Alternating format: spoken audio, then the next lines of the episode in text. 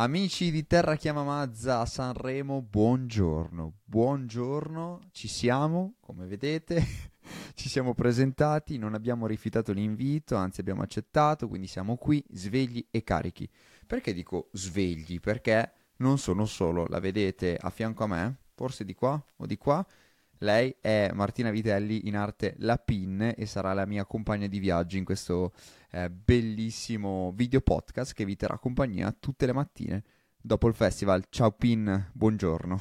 Buongiorno Mazza. Allora, già che ci siamo svegliati, direi che è un grandissimo risultato, quindi siamo qui per il nostro primo appuntamento.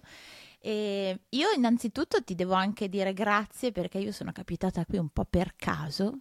Tu sei il fautore di tutto. Quindi tu, sì. se non vado bene il responsabile sei tu. Allora, diciamo Però che devo grazie... dire che c'è comunque un fil rouge, perché eh, noi ci siamo conosciuti per lavoro, che tu canti anche canzoni, io le ballo yeah. e adesso ci, insomma, ci stiamo spoilerando la prossima stagione estiva probabilmente, Mazza, dillo, che in realtà era eh, tutto sì, infatti... programmato per questo ieri sera durante le, le, pause pubblicitarie, insomma, mentre ci seguivamo, iniziavamo a buttare giù anche la scaletta del tour estivo, così facevamo due cose in uno. È vero. Amici di Terra Chiama Mazza a Sanremo, buongiorno, ve l'abbiamo detto un'altra volta, avete già fatto colazione? Siete ancora in quella situazione in cui bisogna svegliarsi, aprire gli occhi? Allora pronti perché ieri sera una, una serata di apertura veramente molto molto molto piena, ma anche significativa partendo dalla scenografia, direi. Impattante. Però voglio sentire cosa mi racconti su questa scenografia, Mazza, perché voglio capire se l'ho interpretata nel modo giusto oppure no. So che tu sai qualcosa di più. Racconti. Allora, illuminami. mi sono informato e a firmare la scena ormai da 74 anni a questa parte sono Gaetano e Maria Chiara Castelli.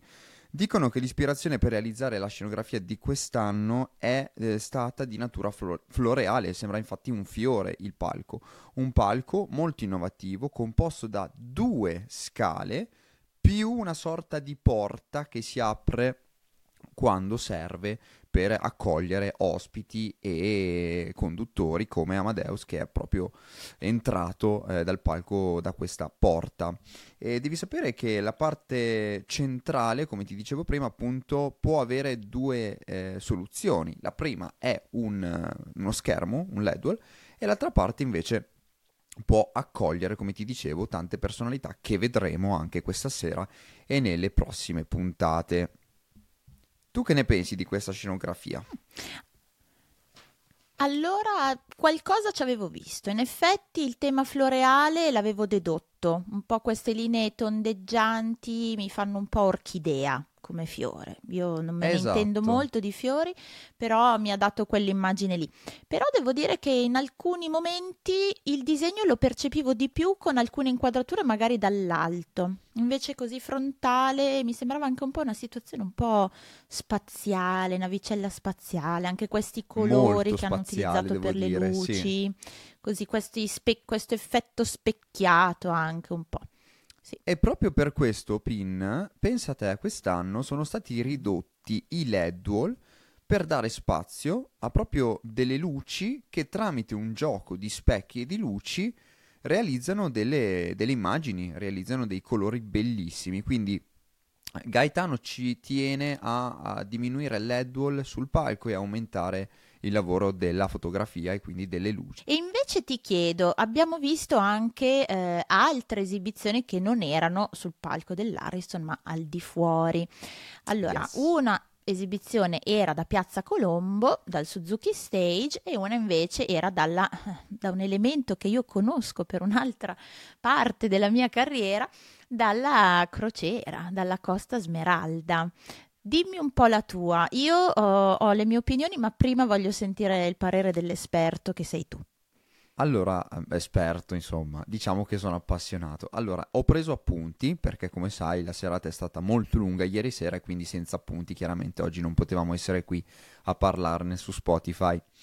E ho segnato che per me l'esibizione, quella di Tedua, appunto su Costa Smeralda con la canzone O, eh, beh, sicuramente un bellissimo palco in una piscina perché si vedeva l'acqua della piscina, tantissime persone presenti e, e, e veramente delle, delle, coreografie, scenografie, ma soprattutto delle inquadrature con dei droni pazzeschi, quindi molto molto bello. Tra l'altro Tedua tornerà la sera della finale sempre dalla Costa eh, Smeralda. Per quanto riguarda Lazza, nulla da dire, bellissimo il palco che tra l'altro conosceremo di persona tra qualche giorno quando andremo anche noi sul posto. Il palco di Piazza Colombo, il Suzuki Stage, veramente sempre più grande ogni anno. Lazza è un artista magnifico, Cenere l'abbiamo ballata tutti. Forse un autotune un pochino sbagliato, però ci sta dai, siamo live e Sanremo tutto può succedere. Tra l'altro Lazza anche in tuta, un po' adoro, un, un po' anche un bel azzardo, comunque eh, ci stava. Per me il palco di Piazza Colombo, il Suzuki Stage, molto molto bello e mi piace anche come è disposto il pubblico, in un modo un po' inaspettato eh, per, per questo palco di piazza, diciamo così. E invece l'effetto dalla Costa Smeralda, beh, molto wow, anche se eh, sembrava quasi un club, cioè se uno non, non sa che l'inquadratura viene da una, dall'interno di una nave, sembra proprio di essere in un club, non so, in America sì, sì, o in sì, qualche città che, un po'... Eh, che l'obiettivo sia stato proprio quello. Credo che l'obiettivo sia stato proprio quello di rappresentare un beach club, appunto, e devo dire è molto bello, una bella esperienza secondo me per i passeggeri di questa costa smeralda. Mazza, però adesso dobbiamo tornare a parlare della gara, perché Sanremo è tantissime cose, ma prima di tutto è una competizione. Giusto. E dobbiamo dire anche ai nostri ascoltatori e al nostro pubblico, per chi ci vede e chi ci ascolta, che quest'anno abbiamo anche un po' una voce dissidente, un po' fuori dal coro, un'entità che ogni tanto si palesa nelle nostre puntate, nei nostri episodi, che è la nostra Chlo. E lei avrà proprio una, un momento tutto suo che abbiamo deciso di chiamare Polemiclo. Andiamo a sentire questa prima tranche della Polemiclo. Vai.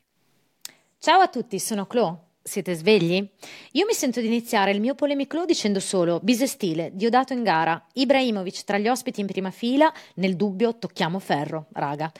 Dunque inizia questo festival, che dire, in generale questi uomini partecipanti sono completamente a pezzi, emotivamente distrutti, come i santi francesi citano, chi si fa portavoce dei cuori infranti, il nostro sottone Diodato, chi invece preferisce giacche di peluche d'Argent Amico, che è l'unico però a dire cessate il fuoco, così a ricordare cosa succede nel mondo, e chi sembra uscito dalla festa della creatività del liceo, i Bunker 44. Con gli occhiali quest'anno non solo Dargen, ma anche gazzelle, chissà cosa hanno da nascondere. Uomini, sembra proprio che non troviate pace. Ma c'era un dress code quest'anno? Bianco, nero o personaggio manga? Boh, mi sembrano tutti usciti da un fumetto. Comunque vi vedo che preparate i TikTok con il pezzo di Annalisa, brano che peraltro sentiremo sicuramente in tutte le giostre del Luna Park, ahimè. Invece le caption lo chiedo anche a voi Mazza e Pin.